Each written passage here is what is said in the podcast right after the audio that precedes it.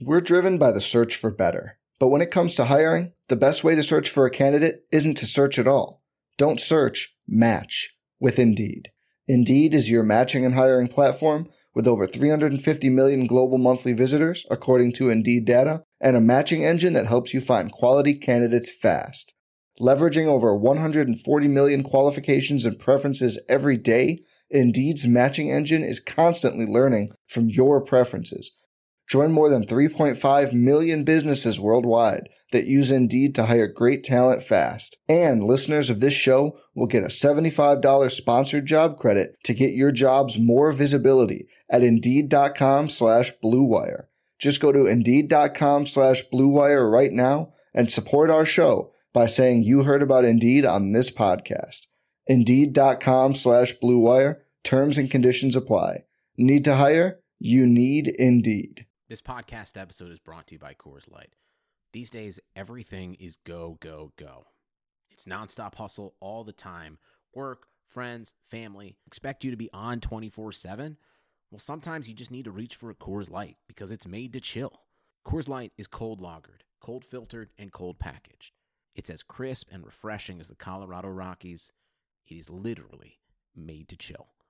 Coors Light is the one I choose when I need to unwind. So when you want to hit reset, reach for the beer that's made to chill. Get Coors Light in the new look delivered straight to your door with Drizzly or Instacart. Celebrate responsibly. Coors Brewing Company, Golden, Colorado. Support for this podcast comes from US Bank. US Bank wants to know how you reward yourself because they have cards that make every day more rewarding. Are you a points order, cashback guru, low intro APR lover? With US Bank, it's up to you because they have the cards to fit your lifestyle. So earn more whether you're shopping at a gas station or grocery store, even while planning a staycation. Learn more at usbank.com slash credit card. US Bank credit cards are issued by US Bank National Association ND. Some restrictions may apply. Member FDIC.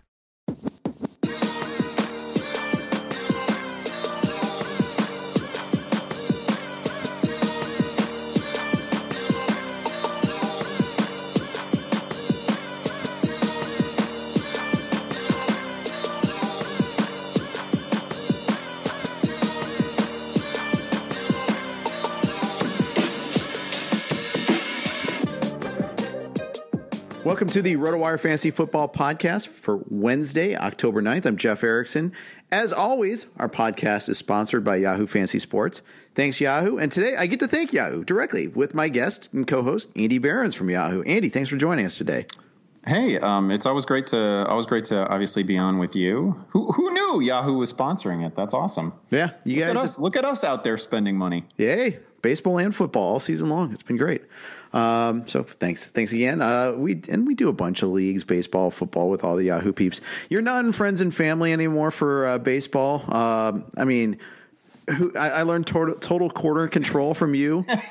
Um, Yeah, B, we got to add the B. pioneering fantasy baseball expert. When you know, I, were there any more hills to climb for me? I don't really think so. No, I drew a hard line with uh, with Scott over the the actual settings in the league, and he refused to budge. Um, so we're we're in a we're still in a, a stare down. Okay, okay, gotcha. Um, I can't like I can't I don't know. Maybe it's my own I'm in my dotage as a fantasy expert but like I in a in a daily like first come first serve transaction league I'm no longer in a place in my life where I can compete with people whose job it is to like write player blurbs all day. So I was like I, I can't do it you want to go to weekly, go- huh? we either go weekly transactions or um, y- you know you can you can find your way in this in this world without Behrens Uh, but who can pioneer TCCB though? I mean, I just I don't know. I, I'm trying to carry out- the now torch. It's out there, and I'm raking in all this money from people using it. you Yes. know. Yes. Uh, but anyways, uh, we are still together in Sin City Showdown, the run uh, uh, league run by uh, Brad Evans. Uh, we did the auction in July uh, in Vegas, and the massive Evans suite, uh, and which was actually a very nice hotel suite. I It was awesome. Yeah, it was a, that was a really good time. Yeah, uh, and that's a unique uh, format. You know, started by our buddy Mark Stopa. It was the 14 teamer, uh, two, you know, QB flex, another flex, three receivers, and two tight ends. Uh, I gotta say, I, I'm not a fan of the two tight end format. I think it's worse than two catchers. Yeah, it's um, it it's hard, uh, and and I've tried it any number of ways. I've tried punting tight ends. I've tried spending up for tight ends, which like sounds good in theory, but it turns out tight ends are pretty fragile. Yeah, um, who knew? I, have tried. Yeah, I've, I've, tried. Like I probably could have. I probably could have figured that one out, but uh, you know, like it gets in your head because your your second tight end is is never anyone desirable. No. Um, I actually I think it like that might be the one thing that I didn't do terribly wrong in that league. I'm I'm like one and four. I'm actually having I, I think uh, it might be my worst league right now. Really, but I, I, don't even hate the like I don't even hate the team. I have some nice players there, but um, I think my second tight end in that one is Hockenson. So you're dealing with the injuries that are that are just ever present at the position. Um, it's yeah, I've I've tried I've tried every which way, and we're we're about at the max number of owners that you can that you can uh, survive with in in a two quarterback two tight end league. It's rough, right? Right, and it really is QB flex. Super flex really is a two QB league. In all, in all honesty, I think, I think people need to realize that. I think most people do at this point in time. Uh, as little as five years ago, there I, I, didn't hear that many people playing in leagues like this. Now it's a lot more common to play in a super flex league. Yeah, it's funny. My um, one of the first leagues that I was in, I don't know, forever ago. It feels like 40 years ago, but it was probably probably like 25 years ago. One of my very first leagues was a two quarterback league, not a super flex, but like you had to start two quarterbacks, and so I, like I was under the early impression that that's just how everyone played. Yeah. and then you know I, I, started play. I started I started writing about uh, sports and fantasy sports a little more. Started playing in, in more public style leagues, and you're like, oh well, we've somehow turned the position of greatest importance in the actual real life NFL into the least important position in fantasy by by only starting one of these guys. So I the the one the one thing that is great about a super flex or two QB league is that it places proper importance on the quarterback position because you just you know, you just can't win those things if your if your second quarterback is like from the from the Case Keenum, Josh Rosen bin.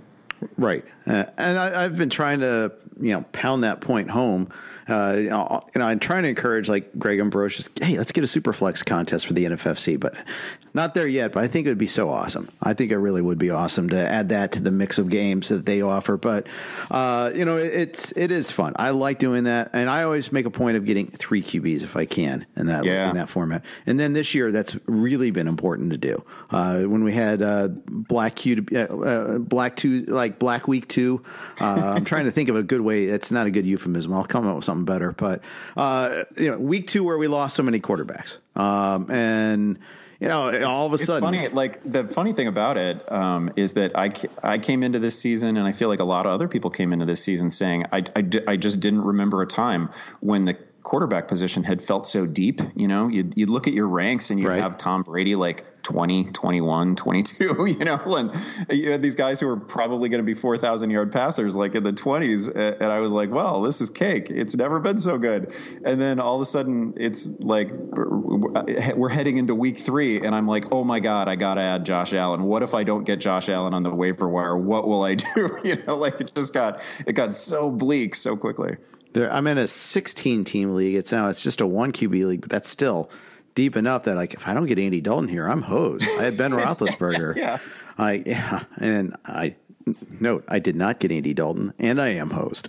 Uh, think I might have gotten Gardner Minshew in that one though, but that was good. You know, uh, so that that actually might end up being better. But there, you know, I, am still host because I had a host of other things happen there too, and that's just the thing. I mean, other injuries still happen too. Uh, so you on a tangent on your on your own pod, but like, where, where, would you set the odds of Gardner Minshew finishing the season as that team's starting quarterback? Like oh, it's been pretty good. Oh, it's better than touchdowns a week. Better than half. Better than fifty percent. I think it's a better than average chance he finishes. I mean, he's been. He'd have to go through you know a pretty big losing streak at this point. You know the fumbles are an issue, handling the pass rush is an issue, but you know guess what it is for most quarterbacks too. Uh, but yeah, ball security might be the one thing. But yeah, I mean I feel bad for Nick Foles because he's finally going to get a chance get uh, reunited with Filippo. They looked good in the brief right. sp- spell before he got hurt. I mean, I don't know. Uh, you know, yeah, I was looking at the I was looking at the schedule in like three of the next four games. Minshew is facing defenses that are among the top ten in terms of uh, points allowed uh, to the quarterback position. Like he's gonna he's gonna go off over the next month, and then it's going to be really really hard to argue for Foles. Yeah, Um, it, it will be. Uh, just yeah, he looked good in a series and a half. Uh, through not touch, he got hurt. You know, got out, went out on a shield on a touchdown pass, but. Uh, yeah. Uh, yeah, yeah, yeah. I feel bad for him, but then again, I mean, good for Minshew. That you know, I like it when smart people do well, and he seems like a really smart guy. So uh, I was happy to see that. Uh, yeah, but uh, he, I think it's better than fifty percent chance he keeps the job. I'd agree with you on that. Uh, so we'll see. We'll see what happens with that. A uh, bunch of injuries. So as we were talking about, we got the Thursday night game. The Giants. They, they've got you know, all you know, Daniel Jones. Congratulations, you're the starter. Now try to win without Barkley, without Shepard, without Ingram. I who I haven't since since uh, Sin City. I'm yeah, that's that how I feel lot. about it. Yeah, exactly. I've got him, and I had James O'Shaughnessy. So, I, yeah, I had the, the pleasure of trying to find two tight ends this week. I've only found one so far, but uh, on a related note, if you want to trade me Hockenson, I'll take the gamble on him maybe this week. Um, but we'll see. You know, if you need help in another position, we can even do the first ever podcast trade. Uh, oh, maybe that's what I do. I'll shake it up. I haven't I haven't traded in that league yet. Yeah, Ted. I mean, I've gotten relentless offers from superfan Ted Bell. He loves being called superfan. uh, but you have three tight ends. So, although one of them's Cameron Brate, so you have two tight ends. Yeah, I have like two point two five tight ends. Yeah. oh, and you have Henry also. Oh, interesting. You got 2.35. I will say I just kind of scrounged Henry because I feel like I realized we had an IR spot and maybe not everybody did. so I, so I just added him directly to the IR spot. He's not someone I that that is not of my many auction mistakes that is not one of them.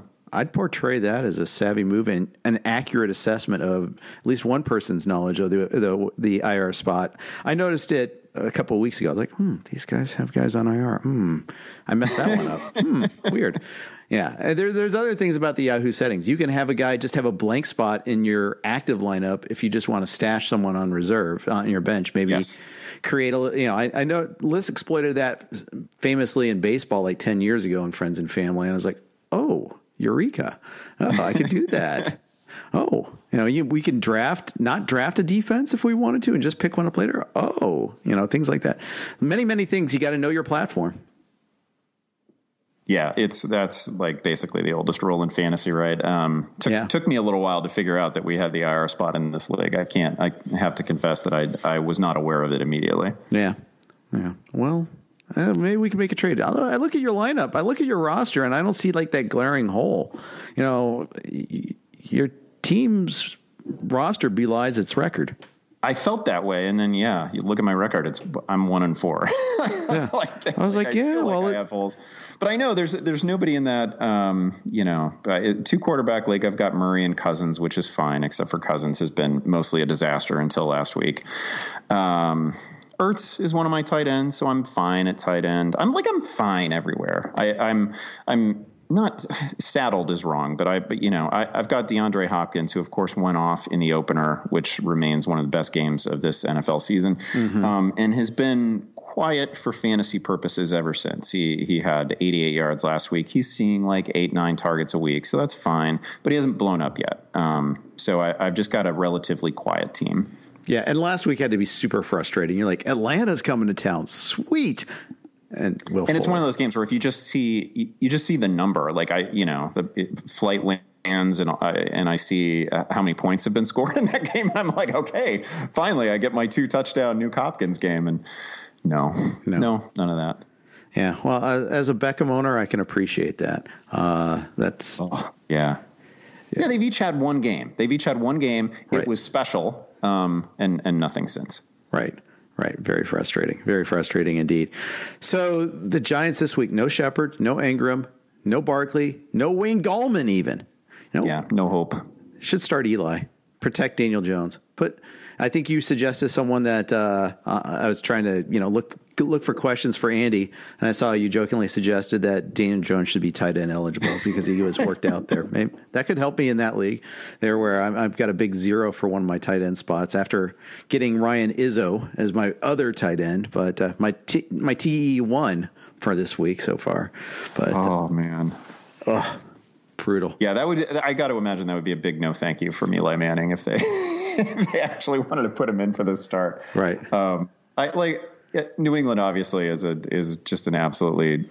I, I, I think they're a dominant defense. They sure look like a dominant defense, but they've played this like I don't know. They've played a schedule that's softer than like the Iowa Hawkeyes non-conference schedule, right? like it's just been terrible. Not, not uh, you know, whatever. It's the NFL. It's not their fault. It's mostly division opponents, and they are going to have a stretch where they face like the the credible teams in the NFC East, and they're going to have some respectable opponents. They've got the Chiefs later on on the schedule, so it's not like you know, it's it's not going to be this bleak for the, for so long. But the the teams they've played. Um, are you know it's a, it's a schedule that uh, was obviously going to catapult them to number one in everybody's power rankings, and that is where they sit. Um, so their defense is obviously great. I, I think well, maybe we'll figure out a little bit later in the season exactly how great it is for sure. But it was crafted by Jim Jim Boeheim. It really was. really bad schedule. Hey, we went out. We went to Florida once. We went out of the state once. Yeah, come on, it's fine. It's a tough schedule. But no, uh, yeah, you're right. Um, it will be very interesting to see about that. But uh, you know, Wednesday is always the tough day of the week too. If you have early waivers, you don't even like. If you have the Yahoo waivers on Tuesday night, it's even tougher when you don't have any practice reports. But the Wednesday ones are always like, okay, how serious is, is this really? Christian McCaffrey didn't practice today. We know he had like some back issues. He cramped up. It's probably nothing. But at the same time, you, you never quite know.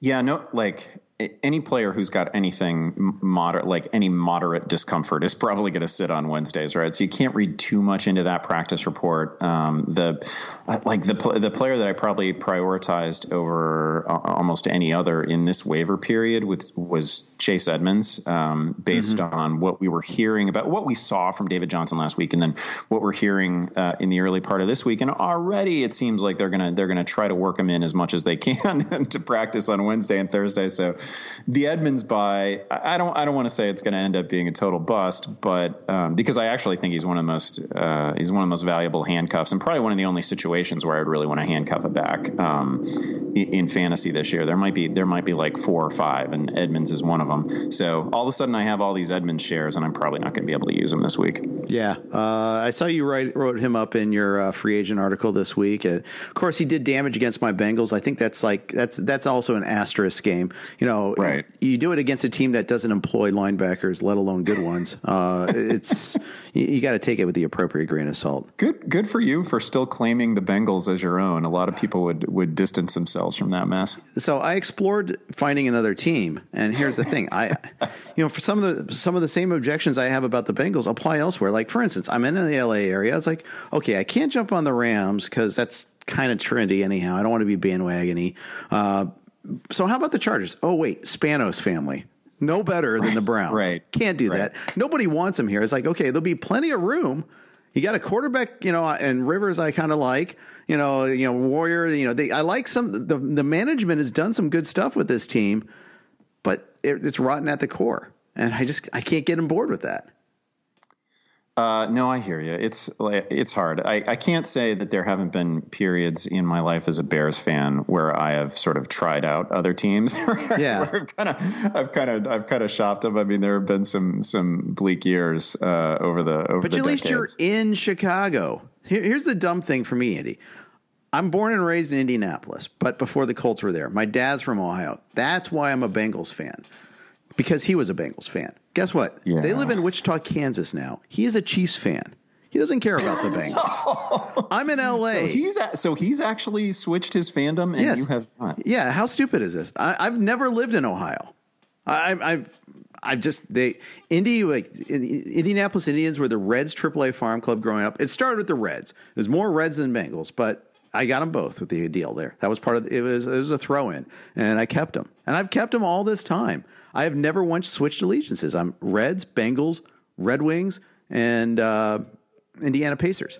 The Bengals were like the Beng- the Bengals had a minute there. They were like, you know, not only the the Kenny Anderson Bengals, which was one fun experience, but then yeah. you had the the Darnay Scott, Carl Pickens uh, Bengals. Well, Boomer Esiason, and we had we had the Ickey Shuffle. I named my team the Ickey Shuffle. Still, um, we I have I have two of the most painful Super Bowls ever.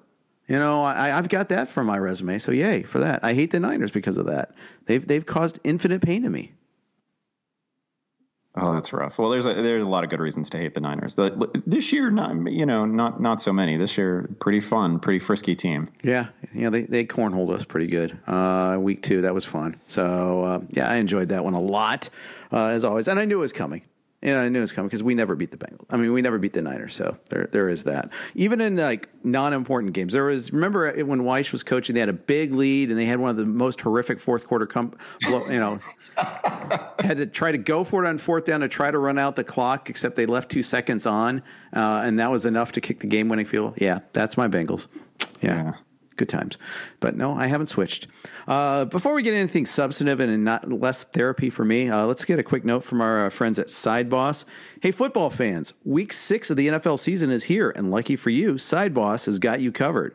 If you missed entering the Side Boss Pro Pick'em contest, it's not too late to join week six and still be eligible to win weekly and quarterly prizes throughout the season.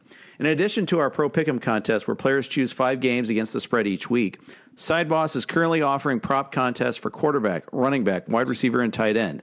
Play any Sideboss weekly or daily free to play games. Get all the picks correct, and boom. Win cash and an entry into the Sideboss $150,000 private NFL against the spread contest. Go to contest.sideboss.com. Use promo code ROTOWIRE. We're here with Andy Behrens. I'm Jeff Erickson, talking about week six, talking life in general. Talking about, we're going to talk a little later on about balancing fantasy and life and all that, uh, FSWA, all sorts of good stuff. I want to talk a few other things real quick. Andy, uh, Chiefs Chiefs Colts Sunday night was a bit perplexing. It is the first time that the Chiefs have been completely shut down in a game. Scored ten points prior to that. Mahomes, every Mahomes start uh, had twenty six or more Chiefs points all of a sudden, like, what do we do with this, this information? They're become one dimensional. They, they can't run the ball. They he can't run himself, and they don't have Tyreek Hill. Are you worried that the Colts might have exposed something? Was this in the making, or is this just a blip? Yeah, I don't think I would go so far as to say that the Colts exposed anything because basically, as soon as Mahomes became uh, somewhat immobile, the I, I, mean everything changed. Right? Yep. He was he was limping between plays. He was he was slow to get up every time he went down. He'd made that brilliant improvisational play to frickin' Byron Pringle. They're just making up guys. Um, I know. Um, like like like they're like they're the St. Louis Cardinals or something. Like they can just make up receivers, make up prospects. Um, anyway, so he, like brilliant improvisational play to him. That that's kind of what we expect from Mahomes and the Chiefs, and it's it's sort of his wizardry that uh, changes the math at the line of scrimmage for the for the running backs as well, right? Like when they when they spread you out and you have to be terrified of Patrick Mahomes, that's when we get situations where there's like five in the box and Sean McCoy isn't touched until he's 20 yards downfield, you know, like uh, but uh, but it all stems from Mahomes and it all stems from Mahomes' mobility. So I'm you know, it, it's it's just like it's physically impossible for me to not rank him in the top three fantasy quarterbacks. So I've got him at the top of the ranks right now. But I, I mean, we've got to be worried, and it, it, it uh, it has to be one of the things that we're paying the closest attention to uh, this coming weekend. Is that uh, like how mobile is he? How, do, right. how, does he look in the pocket? Is he able to extend plays and get out of the pocket? Because that's that's kind of the whole ball game. It appears between like that's the difference between Kansas City being a Death Star offense and being just a, a good potent offense. Right, right. And you know this is the second time he's hurt his ankle.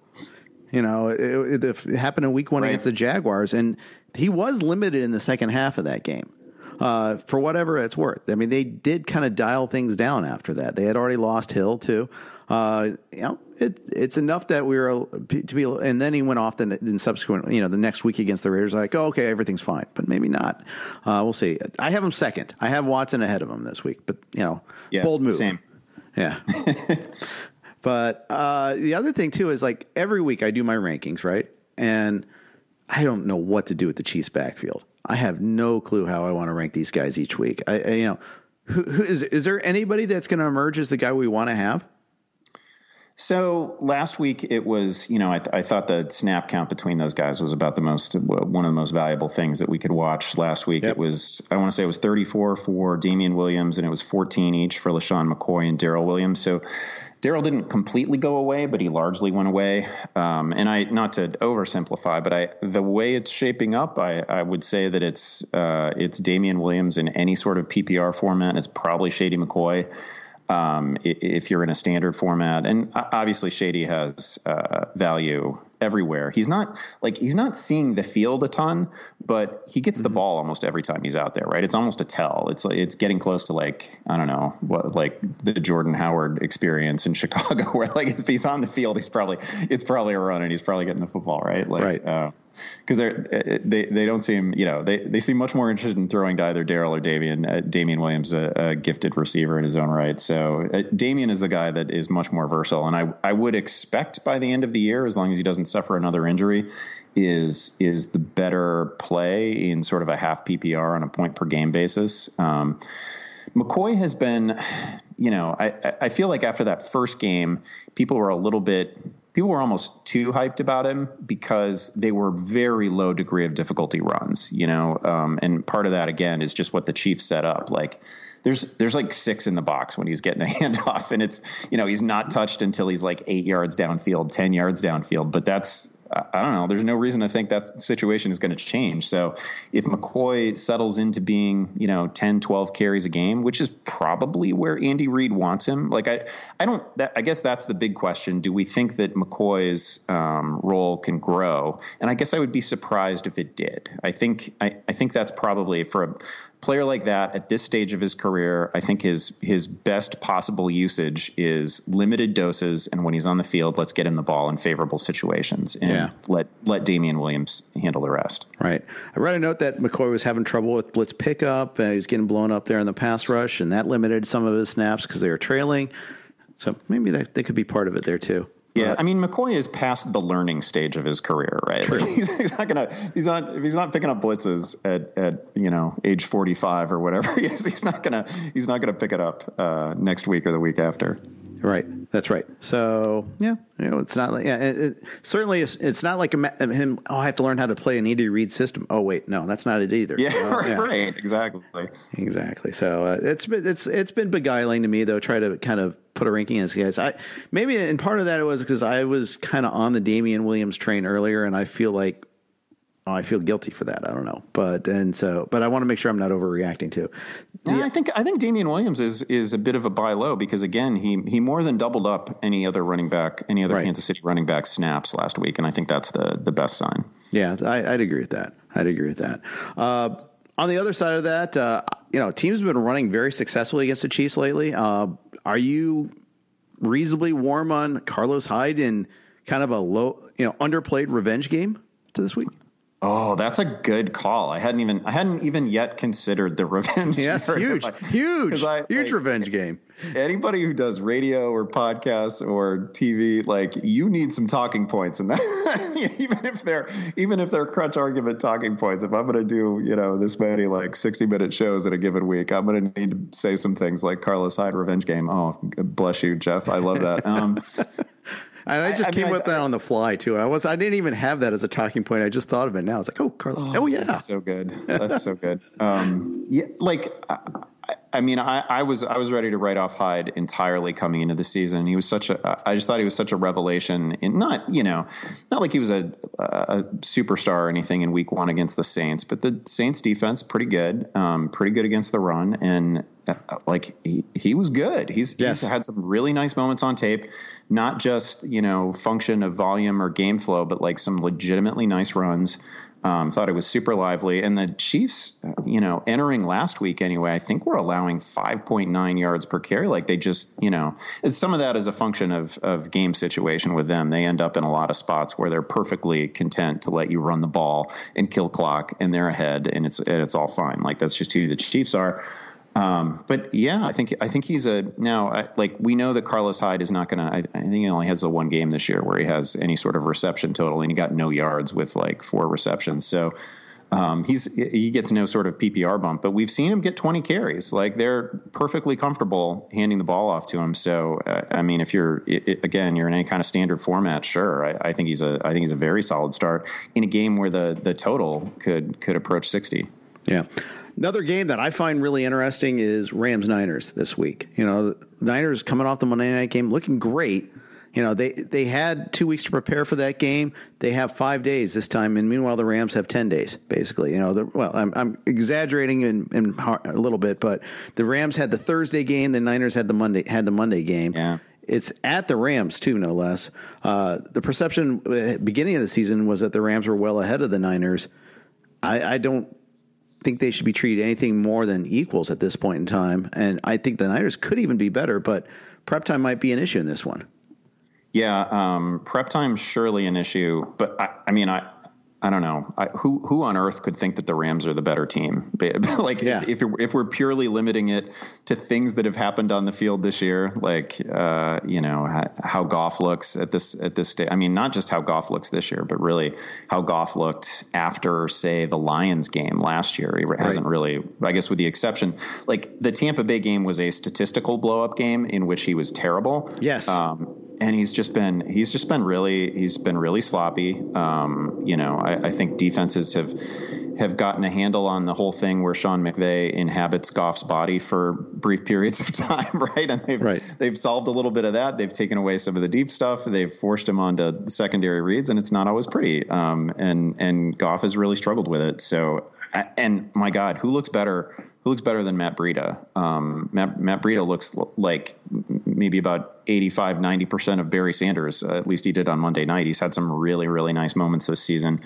Um, Right. And, and you know, that, that was a guy who always had the athleticism and it's just, wow, as it manifested itself on the field. Like he's, he's incredible. Um, the guys behind him are really good on that running back depth chart. Um, the, the passing game hasn't necessarily found itself. Kittle, um, uh, Kittle notwithstanding, he's obviously been great, and his season could be that much. Like we might forget. I don't forget because I own Kittle everywhere, but Because you're an Iowa guy. Let's let's just I'm, close this because here. I'm an Yeah. Iowa guy. Shout out to the Iowa Hawkeyes who only ever threw the ball to him like 25 times a year. Um, he's even Tight end now- producing machine, Iowa even though he's- Hawkeyes. Yeah, seriously. Uh, uh, uh, I shouldn't. I shouldn't go down that rabbit hole. But anyway, we barely threw him the ball, and he was never our leading receiver. Um, uh, incredibly. Um, but Kittle has like a couple of negated touchdowns on the season too. Like he had he had two negated by penalty in week one. Right. He could he could be running away with the tight end scoring crown. Like if everything had counted. Um, he's just been fantastic this season, and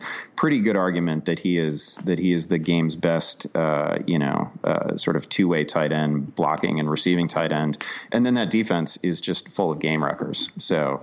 I, like I, I don't I don't even know if it's close in that the Niners are a better team than the Rams. Um, it, it certainly helps that that game is in Los Angeles. I, I agree with you that it's about as it's going to be about as fun to watch as as anything on the slate. Yeah, uh, what do you make of Todd Gurley at this point uh, this season? You know, there's it was the big mystery coming into the year, a black box because they did not let us see him once in the preseason. Why and why would you? I get it, but we still don't know how. Like, is there is there another level still left in him?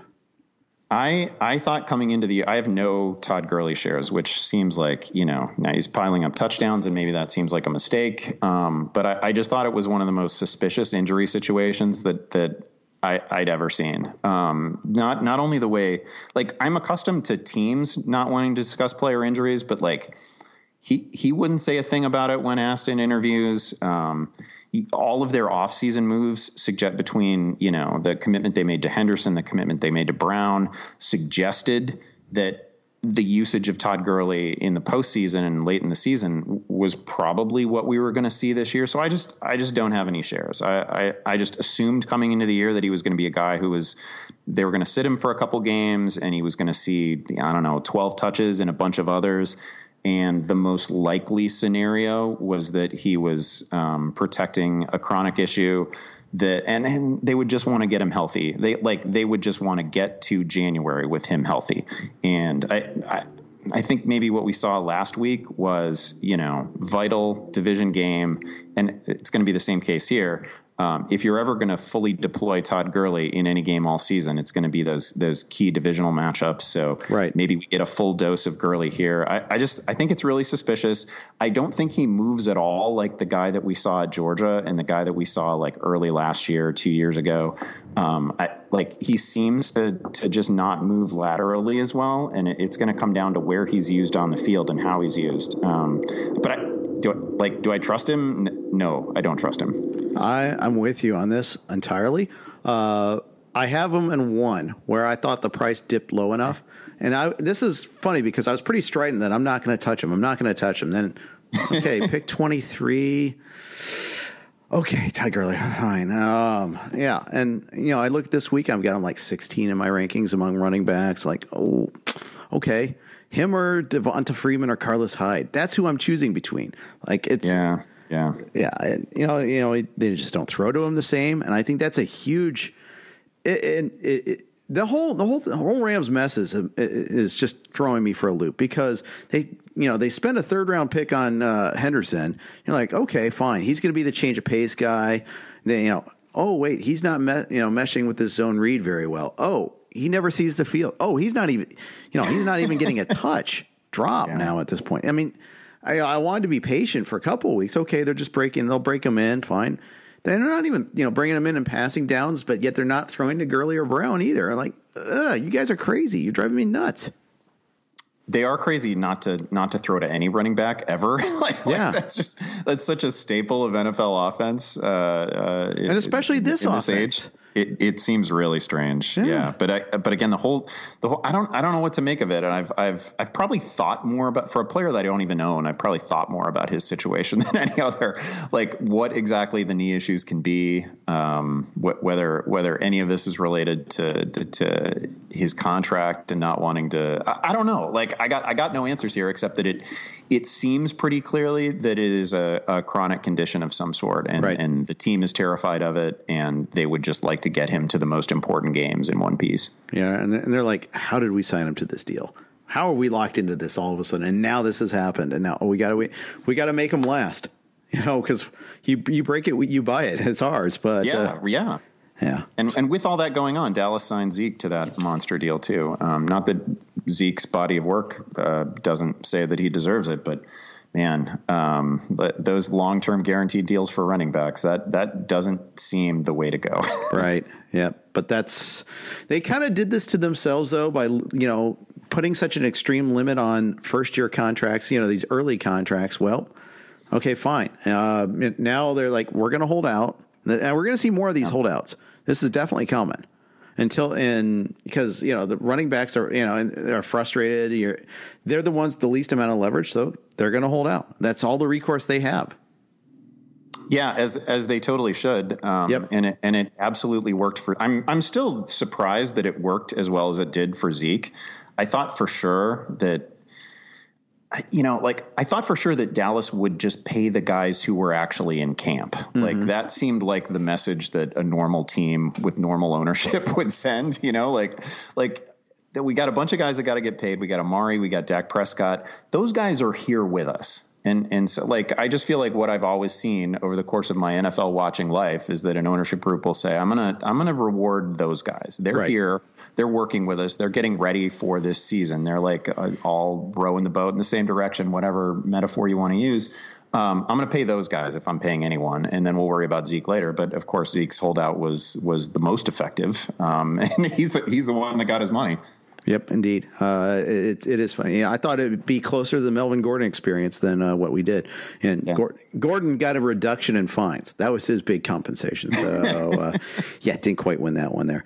Uh, before we, uh, t- we'll talk about the Chargers in a second. But before that, the NFL season is officially underway, which means Yahoo Daily Fantasy Football has returned. There's a million reasons to enter the free Yahoo Cup on Daily Fantasy, and they're all dollars. That's right. Yahoo Cup is free to enter, and a perfect lineup will win you a million dollars every week of the football season. It's as easy as entering the contest and picking your players. If you're over 18 and a United States citizen, so no Fred Zinkie, who we had on previously, there's no reason why you shouldn't tra- try your shot. Take your shot, even. Take it even. Yahoo Daily Fantasy Football has new contests every week with guaranteed cash prizes. Even if you don't score a perfect lineup, you can still walk away from a game with a little cash. Choose Yahoo Daily Fantasy today. Get started now at yahoo.com slash daily fantasy. So I wanted I to talk. tell you, you Yahoo executives have been targeting Fred Zinkie and Pat Mayo for years. They just don't want them to Brutal. win any money. Brutal. It's tough. Uh, Rob Silver too. You know, he's already won the NFBC, so you know, forget that guy. He doesn't get any any of that filthy lucre either. Uh, Chris Liss in Portugal also not eligible. So nope, although he is a citizen, so eh, barely. Uh, but I guess he counts still. Um, talking Chargers, talking, you know, Melvin Gordon, pretty, you know, uninspiring first game back. Not a real surprise. I mean, kind of expected it's kind of be like the Zeke experience where you you get kind of worked in uh, slowly and then maybe get more of the workload. They threw to him six times though for seven yards. Uh, it was just an odd game that whole game against the Broncos.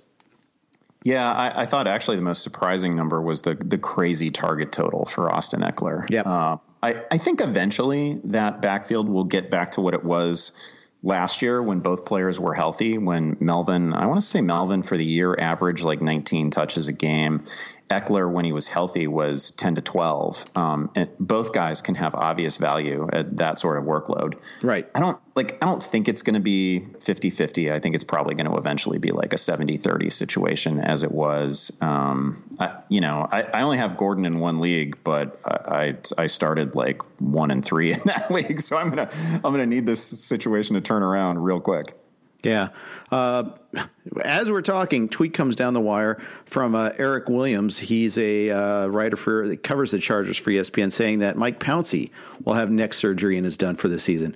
My goodness, every week the wow. Chargers have something. Yeah, that's really bad. There's no there's no positive way to spin that. That's uh, that's bad for all concerns. Bad for the entire offense. Yeah, and you know, of course, it might. That's the sort of type of neck a neck thing like that. That could be career finishing too. I mean, yeah. that's pretty bad.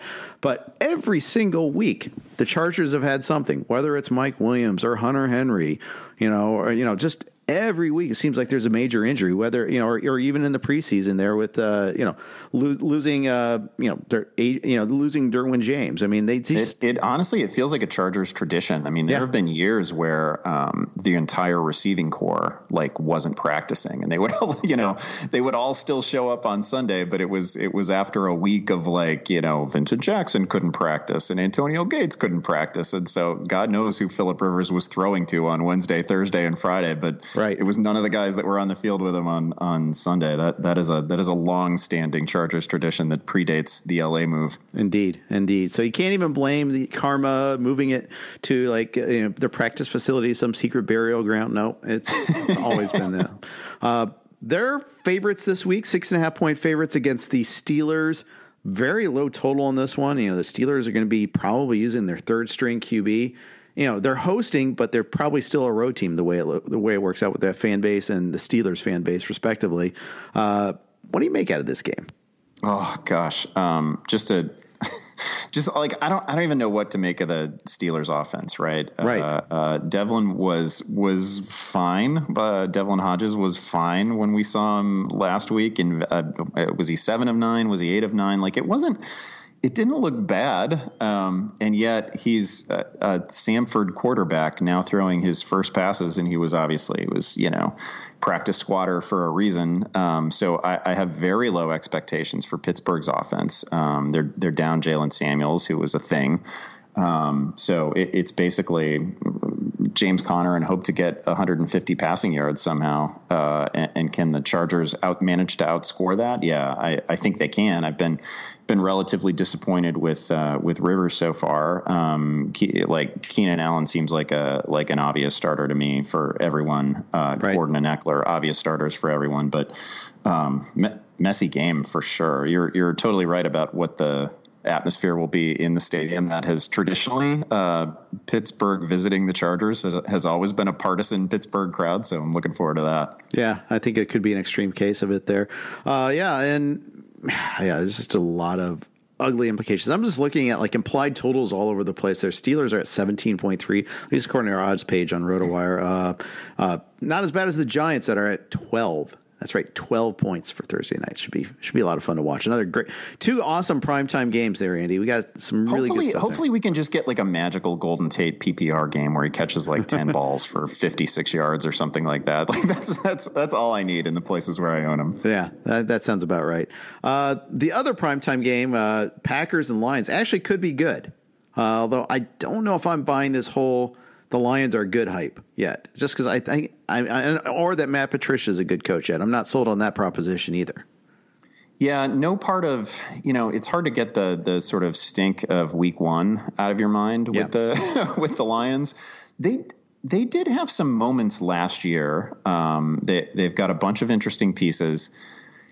Like Green Bay at the start of the season, the way they the way they came out, which maybe that was a uh, had more to do with Mitch Trubisky than anything else, but the way they came out in Week One, the way they came out in the early weeks, you really thought their defense was going to be something, and then and then the Eagles kind of exposed that, right? Like Right. the Eagles shamed them. Um, so now not so much. Um, now I now I do feel like that is going to be a game that at least stays within one score for most of it. Um, again, the Lions coming off a bye, which theoretically should help them. Um, so I'm, but uh, obviously Green Bay looked tremendous last week against Dallas. So what, whatever expectations we had uh, uh, for Dallas's defense were, which were probably skewed by their uh, relatively easy early schedule, they were exposed a little bit. Um, you know, a lot of this, a lot of this is going to come down for me to to the health of Davante Adams and whether he's going to be able to go. So that's just going to be one of those like Friday, Saturday practice reports that we care about an awful lot. Yep, I, I, I'd agree with that.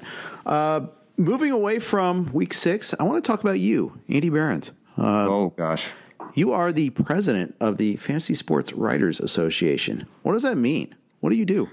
Um, I, I would say, well, this year has been weird because there's some. Uh, I, I won't even bore you with the details, but we've we've had some like you know incorporation and legal work to do behind the scenes. So I've been like uh, talking to lawyers a little bit, like you know, typical bureaucratic administrative nonsense that you have to do if you've ever been like an officer in a condo association or some such thing. The Fantasy Sports Writers Association has that as well, and that's what I've spent you know a lot of my year on.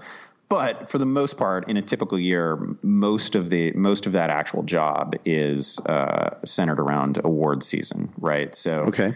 year, like years ago, predating my involvement in it, um, probably predating me being even in the fantasy industry, the the organization itself was founded as a way to recognize the the quality content that was being produced by fantasy writers at a time when fantasy wasn't necessarily as universally embraced as part of the sports experience, right? Right. Like you get, you go back, I don't know, 15, 20 years. And uh, I think, I think people generally thought of fantasy as kind of a, kind of a nerdy niche thing, which maybe it is, but I, you know, over time, I think people realized just how much the simple fact of playing in a couple of fantasy leagues informs you as a fan, makes does. you a better fan, plug, plugs you into, uh, you know, regardless of the sport, whether it's baseball, football, basketball, plugs you into the entire league in ways that you were not plugged in before. So, like, if you're, I feel like we've arrived at a point where if you're a serious fan, you're you're definitely playing fantasy. Um, you're not just like you know the the meathead rolling up to the Bears game on Sunday who has no idea. Uh, who plays for the opponent in any given week, right? So Right. there, there was a time when fantasy writers got got virtually no respect as analysts, um, and the FSWA was basically founded to say, you know what, actually, some of the some of the best writing that goes on in sports, period, is happening within the fantasy space, and we want to we want to recognize, you know, whether that was Chris Harris or Matt Berry or Chris Liss or Jeff Erickson or like whoever, um, we Eric Karabell, I keep going, like the the people that were actually doing some of the most uh, some of the the deeper, more meaningful analytical pieces and some of the funniest voices in in all of sports writing were in fantasy. So uh, it was a way to recognize that, and it and it remains a way to recognize that. And we've uh, some I guess some of the some of the things that I'm that I'm most proud of that we've done over the years is continue to uh, evolve and expand our award categories to recognize all the like phenomenal work that is, that is going on and all the all the different vectors that people have taken in fantasy. It's really like it's not it's not just start sit columns anymore. It's not just stock Right. reports anymore, right? Like people have, people have taken it in a whole bunch of fun directions, and I, like we're always we're always playing catch up. Like um, there's so many great people in our industry uh, doing such great work. Not even not even on their own site, sites, but on but on social platforms. Like we we, we still have catch up to do, but. Uh, you know, our awards have expanded, and the number of people who nominate for the awards has gotten to be just a, a crazy number. So that that's much of my much of my year, and we're gonna, you know, we're gonna launch we're gonna launch uh, nominations pretty soon. Much of my year is is just sort of administering that process. Yeah, and it is astounding how many different, like you said, vectors that this industry has grown. Uh, you know, I, I look at my personal experience, and I have no radio background. I have no podcast background. I, I was a poli sci guy. I was studying for the bar exam, and we launched Roto News back in 1997. Peter Schoenke had the idea, came up with it, you know, pitched to me and Herb uh, Herb Ilk, uh, and the founding partners then, and since then it's it's grown in so many different ways apps whether it's incorporating now gaming talk you know that that's a big challenge our industry uh, or opportunity our industry is facing you know apps you know radio tv film all this sort of stuff yeah you're absolutely right and it's unimaginable the stuff that we're doing now versus what we did then and i, I used to be happy when oh i I saw ESPN mention fantasy. ES, ESPN.starwave.com mentioned fantasy. Yeah. Wow. Cool we're getting mainstreamed. I don't have to explain to people what I'm doing, why I'm not practicing law besides besides hating it. Um, you yeah, know, it, it, used to be it used to be a little corner of ESPN.com, right? And yep. now it's um, I mean, I like maybe I shouldn't feel this way because they, you know, whatever. I'm at Yahoo, they're the competition, but it's yeah, I feel like it's just so good for the industry. Every time they weave fantasy content into their yes. mainstream NFL content, MLB content, whatever, like it's so good, and they have been so good at doing it for so long. Um, that that has sure that has really helped expand the the number of fantasy players generally. Well, look at like uh, all that it spawned too. I mean, you know, look at you know Fox. Look at uh, you know your interaction. You know everything that Yahoo's done with NBC and all that. Uh, all all the tie-ins there. You know there, there there's fantasy mentions here and there, all left and right. And it's mm-hmm. great. NFL.com. You know you, you look at the Red Zone package, the Fantasy Zone channel. I mean that that's they they know their audience. Let's face it, and it, it's pretty awesome to see. Yeah, I uh, a couple years ago at uh, the Super Bowl in Minneapolis, I met uh, I met Scott Hanson, and I'm like. I, I, must have just come across as such a such a total fanboy, and I I never do that. Like I'm, I'm right. not I'm not weird when I meet athletes, when I meet a lot of people, but I was like, man, Hanson, you don't you don't know you don't even know how valuable you are to me and to my industry. Like I was I was just I was I was all gratitude. I might have been a little sauce too, but I was really maybe just possibly. yeah. But it's all good. It's all good. We all have our moments uh, like that. Uh, I, am sure I've been in that. Like, for instance, when I, I see you at conferences, Andy, uh, I get that way. yeah, I really need to get some security when I when I go Absolutely. to the conference. Absolutely. Uh, it's it's quite a ride. You've been doing this for a long time. I've been doing this for a long time, and it's just really cool to see our per, our personal growth in the industry and see our industry grow in so, such ways. You see the Scott Fish Bowl, you see uh, TGFBI, you know, like uh, uh, it's just you see things like that, and you realize how vast it is too. Yeah, I fully agree with you. And again, we were. Um, I mean, it wasn't that long ago that that like I feel I feel like my wife was was sort of sheepish when she would tell people what I did. Like, like yeah, it wasn't yeah. like it wasn't real sports writing or it wasn't you know uh, uh, real writing generally. And now it's like he, you know now now they think it's the coolest job in the world, right? It kind of Absolutely. is the coolest job in the world. Yeah. Paying for my kids' school, it's all good. I like yeah. it. It's great. It's good times. Uh, we'll leave on that happy note. Uh, always leave on a nice note. Andy, thank you so much for jumping on with us today. Uh, this was a lot of fun. Oh man, that, thanks for having me. It's always good to talk to you, man. All right. Well, we'll see you shortly, and I, am sure at uh, I, will see you probably at FSGA's in January. I am already. I'm counting the days. Yeah, that'll be awesome. All right. Very good. This has been the RotoWire Fantasy Football Podcast. Thanks to Yahoo. Thanks to Andy for joining us. Be back at you again tomorrow. Thanks for listening.